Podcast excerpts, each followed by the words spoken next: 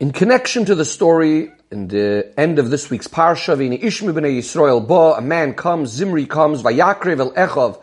He brings in front of his brothers, in front of the Yidden as Hamidyanis, the Midianite woman, that's Kozbi, in front of the eyes of Moshe. Chazal tell us, the Gemara says, that Zimri ben Salu brings this Midianis, Kozbi Basur to Moshe Rabbeinu and argues, Zu Asura is this woman forbidden or is she permitted? V'im toimer asura, if you Moshe Rabbeinu are going to tell me she's forbidden, bas Yisrei mi tiralacha, who gave you the right to marry the daughter of Yisrei? Says the Gemara, Nis alma mimenu halacha, the halacha was hidden from Moshe. Finally, Pinchas Ra Maisa sees what's going on. The Nizkar halacha reminds himself of the halacha that Aboyel Sakusis, someone that has relations with a non-Jewish woman, Kanoim Poigenboy, the zealots are allowed to go and kill him.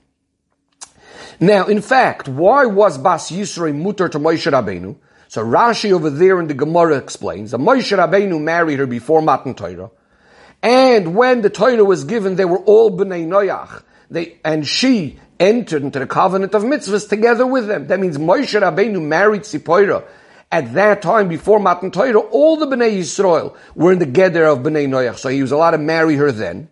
Then by Matan Torah, she is Megaya, she converts together with the rest of the Yidden, and therefore she remains mutter to Moshe Rabbeinu. So the question is, Zimri is a Nasi Beis Shimoini. He's a leader amongst the Yidden. He's a leader of one of the families of Bnei Shim, of, of Shimoin.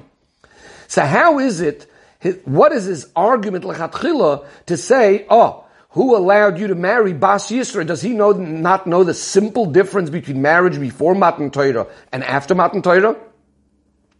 On the other hand, even if we should find some sort of explanation, even a kasal kadaitach, the beginning of, beginning of an explanation of why maybe in this case this difference between before Matan Torah and after Matan Torah wouldn't be enough to allow Moshe to marry Bas Yisroi. The question still remains, why don't we find in the Gemara that Moshe Rabbeinu or someone else should actually respond, should answer to this argument of Zimri towards Moshe Rabbeinu? All Pinchas says is the halacha is if someone is acting like Zimri, meaning going and marrying this or living with this non-Jewish woman, he could go and kill him. We didn't deal with how Moshe Rabbeinu was allowed to marry Tzipora. So there are mafarshim that say that this itself, meaning this difference itself before Matan Torah and after Matan Torah, that's what was hidden from Moshe Rabbeinu. But the Rebbe says this is, this is difficult. Why? In addition to the fact that Rashi himself says clearly this alma mimenu halacha that the, the halacha was hidden from him. Shenemar loy besinai that was said to him at Sinai that haboyel kusis that someone that has relations with a non-Jewish woman could be killed. In other words, it's only that halacha of what punishment Zimri deserves right now. That's what was hidden from him. And number two, says the Rebbe, it's also a doicha godel. It's very difficult to say that Moshe Rabbeinu should, it should be hidden from Moshe Rabbeinu. It's such a simple difference of before Matan Torah and after Matan Torah. But the, more than that, what's not understood is back to Zimri. How could Zimri even ask this question? Is he able to rely that Moshe Rabbeinu is suddenly not going to know that response? The difference between before Matan Torah and after Matan Torah? It's such a simple difference, then why is Zimri even asking it? We also need to understand. The halacha is that a Giyoris is not allowed to marry a Kohen. Kohen is not allowed to marry a Giyoris. That's an Isur min HaTorah. The Gemara says that it's learned from a pasuk in Yecheskel, but as Toisvis explains, it's only that Yecheskel is giving us to have some support from Psukim as well. But the Isur itself is an Isur from the Torah. And why is it an Isur from the Torah? Because amongst the women that a Kohen is not allowed to marry, the pasuk says Isha Zoino, and, and others Lo Yikach, not allowed to marry a Zoino, and a Giyaires, since, since she is coming from Goyim, Hashtufim Bezima, which are immersed in immorality, so we're assuming, in other words, that she too is a Zoina, and therefore a Kohen is not allowed to marry a Gyoris. Now, regarding Moshe Rabbeinu, there's a machloikus regarding Moshe Rabbeinu as far how much his own kahuna went. That is, according to one opinion, Moshe Rabbeinu was actually considered a Kohen Gadol. Because even though we know that kahuna was taken away from Moshe Rabbeinu, that's only from his children. There's another opinion that holds that Moshe Rabbeinu was a kohen only for the Shiva Simei Miluim, the seven days of preparation for the Mishkan. So the question is, if Moshe Rabbeinu is a kohen, and Bas Yisrael is a Giyoris, how is she, how is he allowed to be married to him? How is he allowed to be married to her? How is she mutter to him? She's a Giyoris. Now the Rebbe analyzes these two opinions of Moshe Rabbeinu's Kohuna. According to the opinion that we say, that Moshe Rabbeinu was a Kohen only in the Shiva Simei Miluyim, at least Bedoichak we would be able to answer that Moshe Rabbeinu was not a full-fledged Kohen. And the fact that he's able to be makriv the karbonis during those seven days is, as Toisvis explains, because the Mishkan was actually not a full Mishkan either. During the Shiva Simei Miluyim, it had more the din of what's known as a bama. And in fact, that's why Moshe Rabbeinu doesn't wear the big day during that time. The Gemara says he was mishamish b'choluk lovin wearing a white cloak because there's no dinim of big day kahuna in a bama.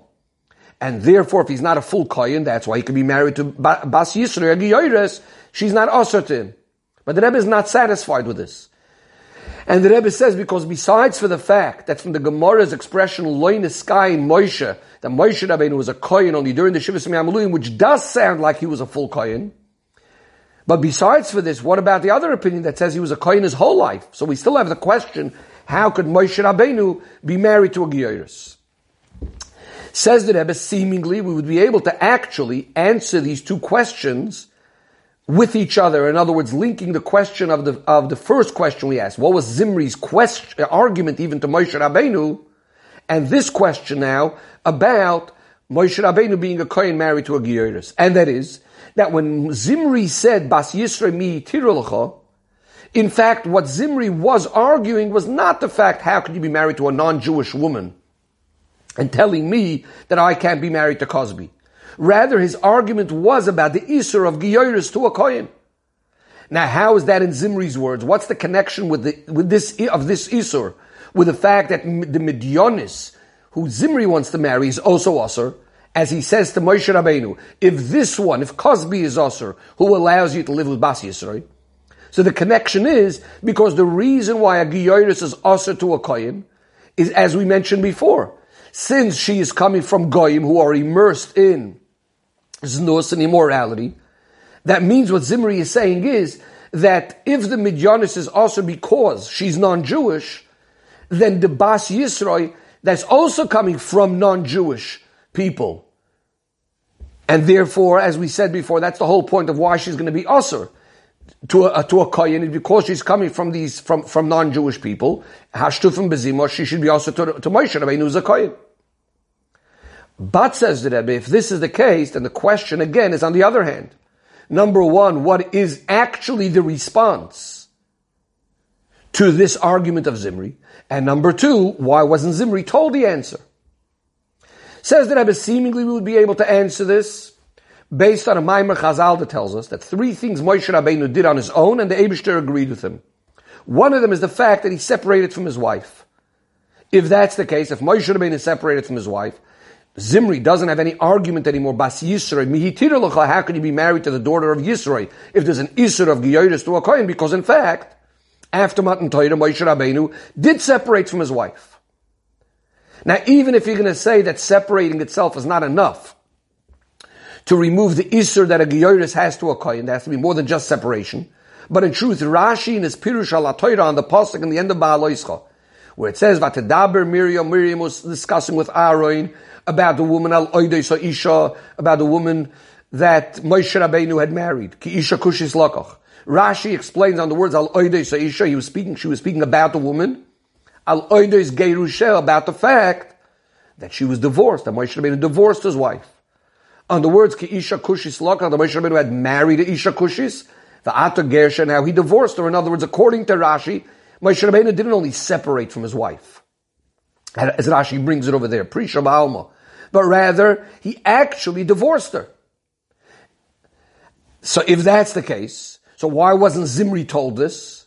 When he says, Basisra mi that's because as it's explained in the words of Chazal, that actually no one knew about this. In fact, even Miriam didn't know about this till the whole story with Eldad and Medad when they were giving prophecy b'machane, and Tzipoira says, Oi, woe to the wives of these people, if they're going to be Nevi'im now, so they're going to separate from their wives. And the reason for this is, why didn't anybody know about it? Is because since Moshe Rabbeinu did it on his own, and being very, very humble, he didn't want that anybody should know about this. And this is also why this couldn't be told to Zimri, that Moshe Rabbeinu actually separated from his wife. But the Rebbe says this answer is not really acceptable. Why? In addition to the fact that Rashi, according to the Sifri, actually says that Moshe Rabbeinu separated from his wife, not on his own, but rather that Hashem told him to separate from his wife. When Hashem said after Matan Torah that everyone else could go now back to their tents, to their wives, the Ato and you, Moshe Rabbeinu, stay with me, meaning you stay separated from your wife. And therefore it wouldn't be the opposite of humility to say that, that he's just fulfilling Hashem's command. In addition to this, says the Rebbe, the reason why Moshe Rabbeinu said, separated from his wife, as we just said clearly, is because he was a Navi. As Rashi brings from the Sifri, that Tzipoira said, woe to the wives of Eldad and Medad. If they're now going to become Nevi'im, they're going to separate from their wives. But based on what we said, Moshe Rabbeinu would have have to divorce his wife because of the fact that he's a Kohen and she's a Geiris. So to explain all of this, the Rebbe says, the Rebbe quotes a Mishnah. We know that a Kohen Gadol is not allowed to marry a Almana, widow. So what happens? We know there's two stages in marriage. There's Erusin, what we call today Kiddushin, and then there's Nisuin, the beginning of the marriage, the first stage and the second stage. If a regular Kohen gives Erusin to an Almana, to a widow, which a regular Kohen is allowed to marry a widow, now the Kohen becomes a Kohen Gadol. He's allowed to finish off the marriage with Nisuin. The Gemara learns it out from the Pasuk, Yikach Isha, the Pasuk that's discussing who a Kohen Gadol is allowed to marry. And Yikach Isha is referring to the first stage of marriage. So it says the Gemara, because Yikach Isha, because the Erusin was by a regular Kohen, that means it was permitted. So now he's allowed to finish off the marriage, and the, though he's a Kohen Gadol, now he's allowed to marry the Almana. Says the Rebbe, if that's the case, how much more so in our case? By Moshe Rabbeinu's case, when he not only had the first stage of married with, marriage with Tzipora, but the full marriage was completely beheter. Remember that Moshe Rabbeinu marries Tzipora before Matan Torah, way before he's a Kohen or anything like that. So therefore, even after Moshe Rabbeinu becomes a Kohen, Bas Yisrael remains mutter to him, even though she's a Geyeris. Now the Rebbe says one may ask on this explanation, that the fact that Moshe Rabbeinu married Tzipora Beheter was before Matan Torah, and since Yidden at that point had a din, as we said earlier, as Bnei Noyach, and the whole real geder of a marriage al Torah didn't happen yet, so you would assume that after Matan Torah, Yidden would have had to remarry their wives al Torah. If the Yidden have to remarry their wives al Torah after Matan Torah, then we're back to square one. We're back to the original question how could Moshe Rabbeinu be marrying her now after Matan Torah if she's a Geyeris? But the Rebbe says, really, this is not a question. And the Rebbe says, why not? In addition to the fact, says the Rebbe, which this new marriage would have definitely happened right after Matan Torah. And therefore, as far as Moshe Rabbeinu is concerned, would have been before he became a Kohen, which would have been in the time of the Yemei HaMiluim, this is in the time of, of the preparation for the Mishkan, etc., which is really almost a year later. Or even if we want to say that Moshe Rabbeinu was his whole life a Kohen, but it still would have started by Matan Torah, even according to that opinion, even if we want to say that, it's still not a question. Why? The Rebbe is about to explain that really the Eden did not have to remarry after Matan Torah. And the Rebbe explains on the pasuk regarding Amram, Moshe Rabbeinu's father, where it says, "Vayelech Ishmi Beis Levi, Vayikach es Bas Levi." A man from the household of Levi goes and he marries Bas Levi. The Gemara says, "Sha'asala Maiseli Kuchin," that he went and he did the act of what's considered what's considered likuchin marriage. What does this mean? Asala Maiseli Kuchin. That Amram went ahead and was a Makadesher. He now married her with the type of marriage that would be after Matan Torah. In other words, the concept of Kiddushin didn't start after Matan Torah. There was a proper form of Kiddushin by Yidden even before Matan Torah. In fact, says the Rebbe, with this Mefarshim explain a Rambam. The Rambam says, when going through the different mitzvahs of how they came, starting from Avram, etc., the different mitzvahs that the Yidden were given. So it says, of a Mitzrayim, Nitztava Amram b'mitzvahs Yisayris. In Mitzrayim, Amram got some more mitzvahs. And the question is, where do we find any mitzvahs that Amram was given or Amram started? Rather, it's this mitzvah of Kiddushin. The mitzvah of Kiddushin Yidden had already in Mitzrayim.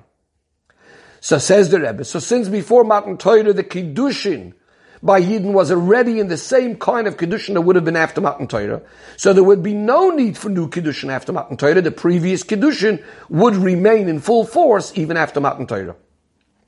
If that's the case, then once again, when Yikach Isha, when Moshe Rabbeinu marries Tzipoira Beheter, since it was before Matan Torah, there, and he does not have to marry her again after Matan Torah, therefore he can remain completely married to her. Says the Rebbe, now we could start explaining, number one, what was the argument of Yis, of Zimri, Bas Yisrael and also why Moshe Rabbeinu does not respond to his argument. Zimri did not hold of this limud that Torah Shabbal Peh will teach us from the words Yikach Isha. He didn't have this tradition. He didn't know this halacha that Yikach Isha teaches us that if you started the Kiddushin Beheter, then you're allowed to remain married to her. So according to his opinion, Moshe Rabbeinu is currently married to a Geiris. He has to divorce her.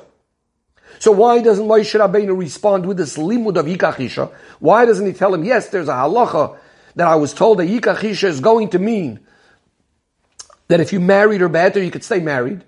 Because there's a halacha. That if a Talmud Chacham comes to teach a halacha, teach some sort of tradition, some sort of halacha that was not known before. But if he himself has some vested interest in this particular thing, he's in some, in some way biased to this particular case, that he's actually not trusted to say, Kach kibalti, I have this tradition. Moshe Rabbeinu in this case is definitely Negeya Bedover. It's speaking about how Moshe Rabbeinu can be married to Bas Yisrael. So he can't, so to speak, say that I have a limud for this thing that no one knew about before. The Rebbe says this is similar, that we see also a similar thing by Machloikas Koirach. We know that along with Koirach arguing against the kahuna of Aaron, he also comes with all sorts of false claims and questions regarding a mezuzah. He says a bayis that's moli sfarim, a bayis that's filled with sifrei Torah, does it need a mezuzah? And what about a talis that's all tchelis? Does it need tzitzis? Now we don't actually find that Moshe Rabbeinu should respond with these questions and saying, I have a limud, an oral tradition, limud Torah Shemal Peh, why that's not the case.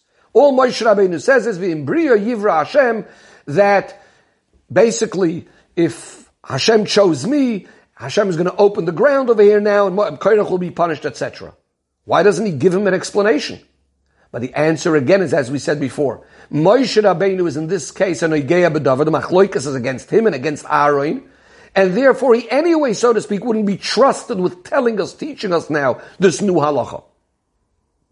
And the Rebbe finishes off with a powerful era. The Rebbe says, not always are we looking necessarily to answer the other person's questions. It is possible sometimes that a person with his questions and his challenges what he's trying to do is to be matir, a non-Jewish woman. In other words, if his kavanah is l'shem shamayim, of course we have to answer him. The Gemara tells us there's two psukim. In one pasuk it says, answer a fool even according to his foolishness. In another pasuk it says, don't answer a fool according to his foolishness. The Rebbe is explaining. If his kavanah is l'shem shamayim, of course you have to answer, even a fool. When he's asking, says the Rebbe, in matters of divrei Torah with the kavanah to be matir, to permit that which Torah clearly said is asur, then we have to follow the pasuk that says al tan, don't answer the fool in his foolishness. In other words, the way to win over a person that's completely opposing Torah is not through debates, not through arguments, rather it's going with a strength that's lamayla mitam vadas beyond logical reason.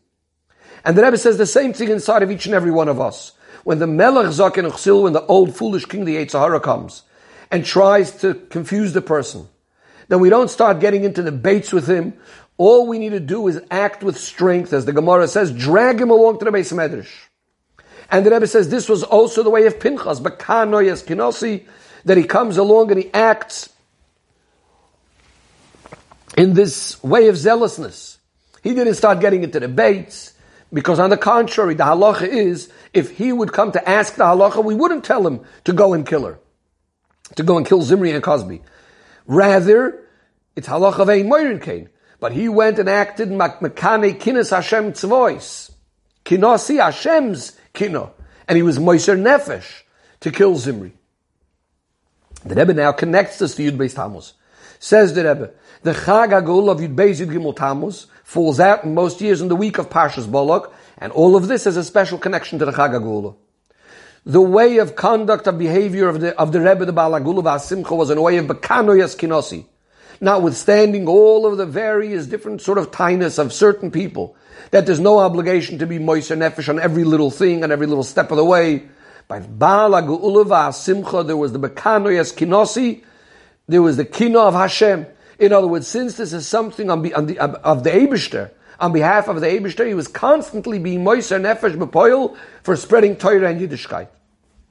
Now says the Rebbe, Mesiras Nefesh generally can be in a number of ways. One way is like in this Parsha. It wasn't the Nasi Hadoir that was having the Mesiras Nefesh. The Nasi Hadoir was Moshe Rabbeinu. It was Pinchas. And it was a way of Gevura. We find that Pinchas who Eliyahu said, Kanoi kinesi l'shem l'Hashem l'keitzavois. This is a posik in Malachim, which once again Eliyahu was sort of fighting the battle for Hashem, and he wasn't even finding a schus for the Yidden at that time. So that's more in a gvuradik way. But then there's another way of how it was by the Balagul of Asimcha. The Bekano Yeskinosi, the Nasi Adoir himself, is getting involved. The Rebbe says, in truth, even by Pinchas, the Nesinas Koyach for the Kaniyas Knossi was coming from Moshe Rabbeinu the Nasi Adoir. Because Moshe Rabbeinu, when, when Pinchas said to Moshe Rabbeinu, that I got the halacha from you, that Aboy Aram is Kanoin Poigen boy, so Moshe Rabbeinu responds that the one who reads the letter, the one who says what's supposed to happen, should be the messenger to do it. So he also got the koyach from Moshe Rabbeinu. So really, he gives a koyach to Pinchas to be mechanic kinis Hashem. But by the Frierdiker Rebbe, once again, says the Rebbe, the Bekami Eskenosi of the Nasi Adoir himself is in a way of chesed, as discussed many times. The Balagu Simcha, the Frierdiker Rebbe had asked of his father, the Rebbe Nishmasi Eden, that his Nasias should be Bechesed Berachmim. So the Chiddush was that even when it's a case of Bekami Eskenosi, he does it in a way of Toiv Ayin Hu Yevoirach, with all the brachis of someone with a good eye, and all in a way of Bechesed Berachmim.